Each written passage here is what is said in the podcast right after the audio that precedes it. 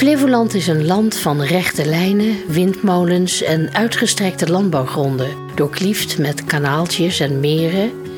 Maar kijk je verder, dan ontdek je hele bijzondere verhalen over het oude en het nieuwe land en over nieuwe natuur. Het pionierspad doet zijn naam echt recht aan, want de onderwerpen in deze podcastserie hebben allemaal één ding gemeen. Ze gaan over pionieren. Over je vestigen in onbekend land, duizenden jaren geleden. Over menselijk vernuft om water te bedwingen. Over scheepswrakken die het verhaal van de voormalige Zuiderzee vertellen. Over pioniers in de natuur. En over Flevolandse boeren, de pioniers van de biologische landbouw. Beste wandelaars, er gaat een wereld voor u open. Mijn naam is Mirjam en in vijf afleveringen wandel ik samen met specialisten over het pionierspad van Noord naar Zuid-Flevoland. Ik geef u een voorproefje van de wandelingen die u in de komende afleveringen kunt beluisteren.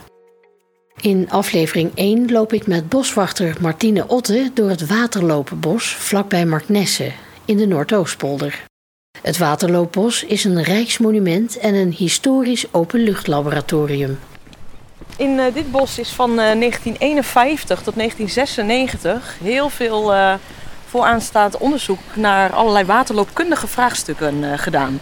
Dus daar dankt dit bos nu zijn naam eigenlijk aan. Even voor de beeldvorming. We staan hier voor iets dat lijkt wel een soort Berlijnse muur. Ja, ja. Het is echt gigantisch, het is heel imposant. Nou, en toen de eerste keer dat ik hier kwam, toen dacht ik, oh wauw, dit is gewoon echt heel indrukwekkend. Ja, dus absoluut. Het is echt heel bijzonder om dit zo te zien. Ja. En ik moet zeggen, met iedere keer dat ik hier ben, hoe vaker ik hier kom, hoe bijzonderder ik het vind. Dus het, het, het, nou, it kind of grows on you, zeg maar. Ja, ja, ja.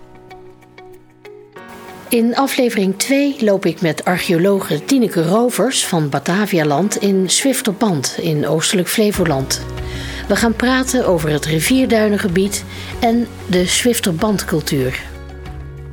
De Zwifterbandcultuur die is dus hier in eerste instantie ontdekt als een soort, uh, ja, het was een soort missing link tussen de jager-verzamelaars en de boeren. De boeren in, uh, in, in Zuid-Nederland, die waren al veel eerder. Want daar was, uh, was heel rijke grond. Dus, ja. Maar hier waren het jager-verzamelaars in diezelfde periode. Nou ja, en de enige reden dat dit dus bewaard is gebleven, dat is omdat het zee is geworden. Want anders dan, dan was dit er niet meer geweest.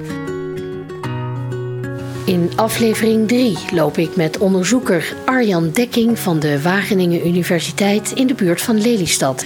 We gaan het hebben over de pioniers van de biologische landbouw. De weg die we net reden, dat is uh, de Bronsweg. Ja, ja. Uh, dat is eigenlijk ook wel de, de bakermat van de biologische landbouw in Flevoland. En ik denk dat het voor heel veel mensen die Flevoland niet kennen ook uh, best wel een, een, een aanrader is. Ik heb heel veel lange afstandspaden gelopen. Ja, ik zet deze toch wel in mijn rijtje van de top 5 van de mooiste lange afstandspaden die ik tot nu toe gelopen heb. In aflevering 4 laat Norbert Quint van de Stichting Flevolandschap me kennis maken met nieuwe en verrassende natuur op het voormalige eiland Schokland. Tot aan de einde was er niets. Ja. Dus alles wat daarna eigenlijk is gekomen, is voor een deel natuurlijk door mensen gebracht. En nu hebben we een andere zee. Nu hebben we een zee van, uh, hier een zee van riet en uh, iets verderop een zee van graan. Ja. Een zee van bloeiende aardappels, een zee van koolzaad. Ja.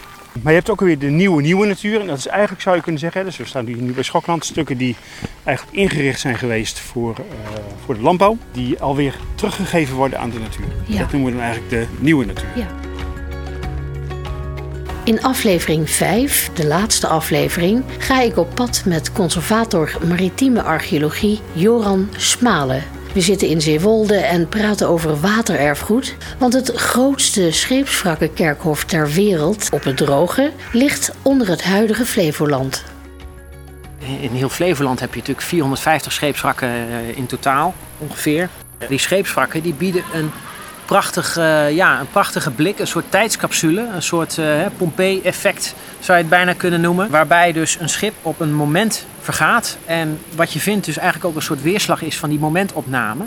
Het schip waar we nu zijn, daar is een, een intacte steengoed kruik in aangetroffen. Een zogeheten puntneuskruik. Dat is toch wel weer, weer bijzonder, want puntneuskruik uit een scheepswrak, bij mij weten hebben we daar nog geen van in de collectie zoals die nu bestaat. Ontdek de bijzondere verhalen op en langs het pionierspad, waar archeologie, cultuurhistorie en een unieke natuurbeleving hand in hand gaan.